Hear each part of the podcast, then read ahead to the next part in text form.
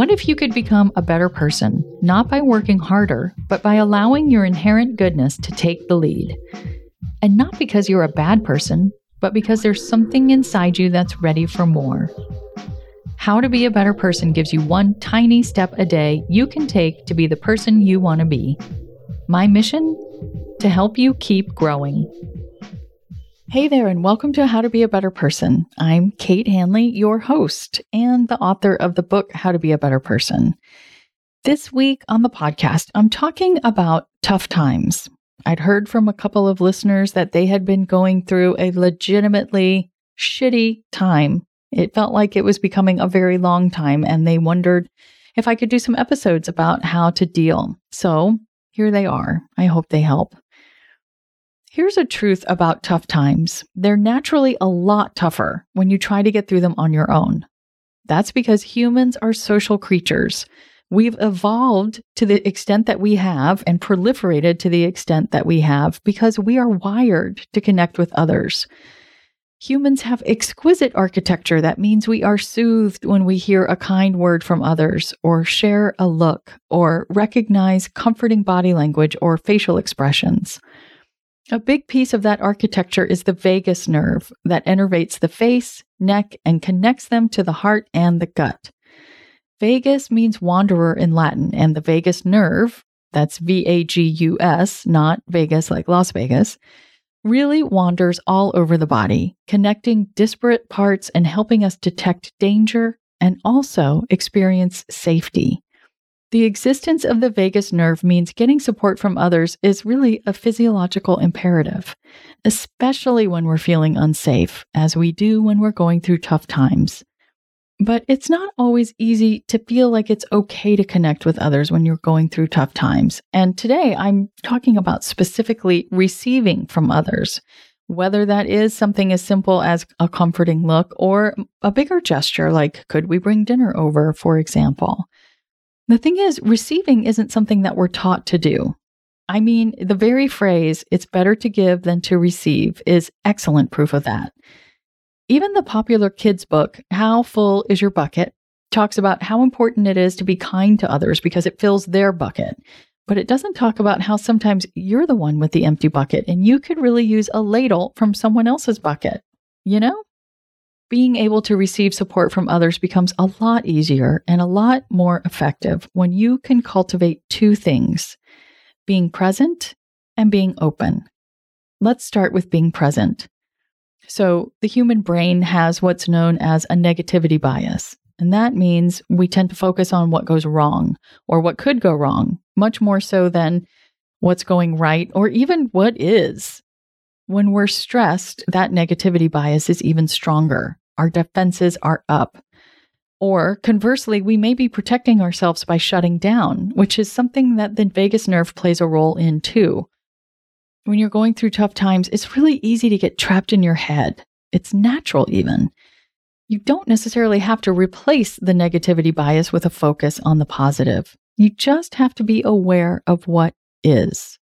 Your senses are a great way into the present moment. Naming three things you can see, smell, hear, or touch helps get you out of your head and into the present. And when you're present, you understand what you need, first of all. And when someone is trying to connect with you or help you in some way, you can notice because you're not so distracted by whatever mishigas is happening inside your own beautiful little brain. I do want to point out that you want to resist the urge to start looking for the bright side right away or only focus on the positive. I'm not saying negative, bad must be positive.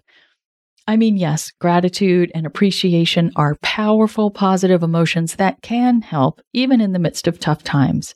But also, you don't want to gaslight yourself and not allow yourself to experience what you are actually experiencing, which probably might include some of the more intense emotions like anger, fear, or grief.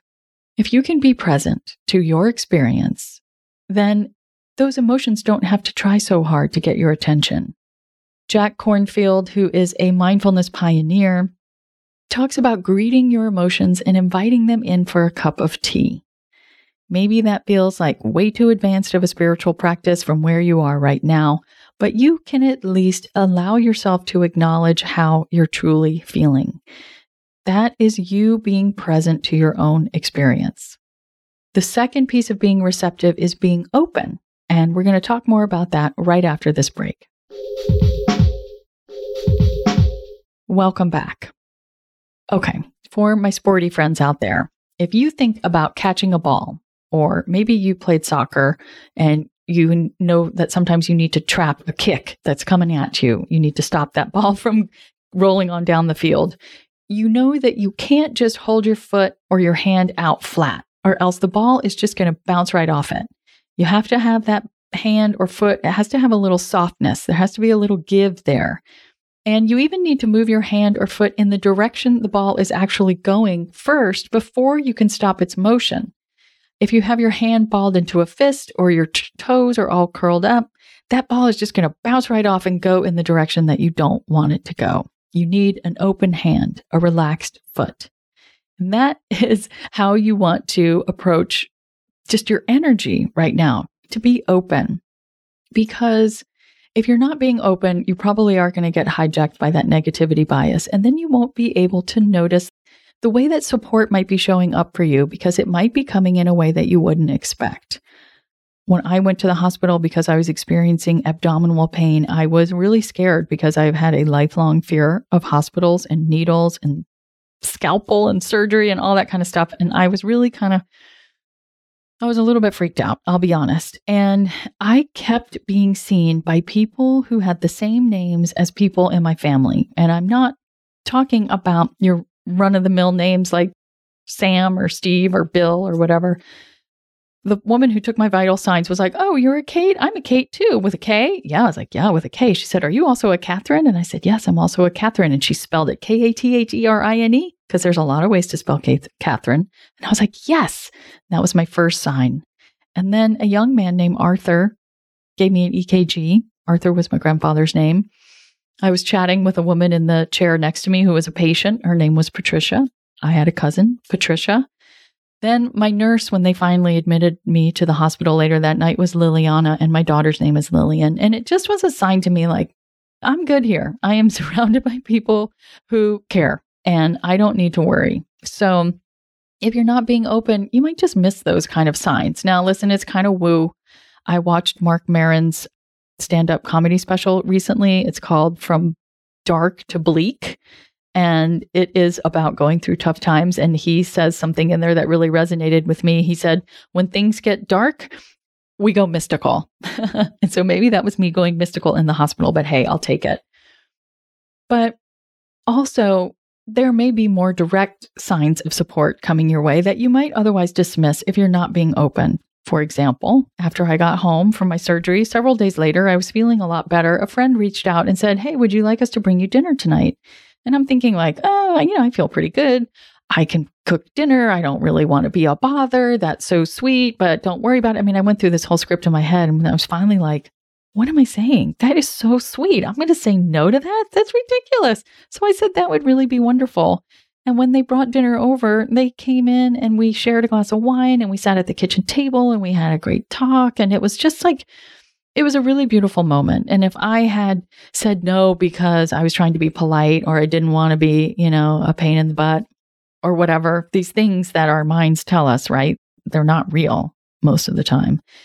We would have missed out on that experience. And what a bummer that would be. We all need reminders to be open and receptive. So consider this episode your reminder.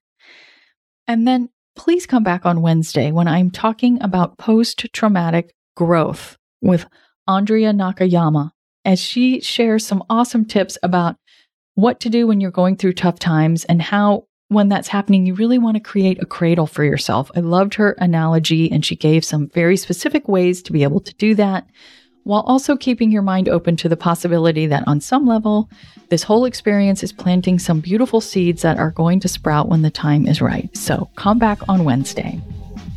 How to Be a Better Person's theme song, Left for Deadish, is by Junior85. The episodes are mixed by Sound Advice Strategies. If you liked what you heard in this episode, share it with someone you think would like it too. Your voice matters. Also, How to Be a Better Person has an official newsletter that sends the past five episodes and a well chosen meme to your inbox every weekend. Sign up at beabetterpersonpodcast.com and click on Get Podcast News. I also love to hear from listeners. I mean, I love it. Send me an email by clicking on the Contact Kate button at beabetterpersonpodcast.com or you can tweet me at Kate W. Hanley. Don't forget the W. Or find me on Instagram at Kate Hanley Author. I look forward to connecting with you.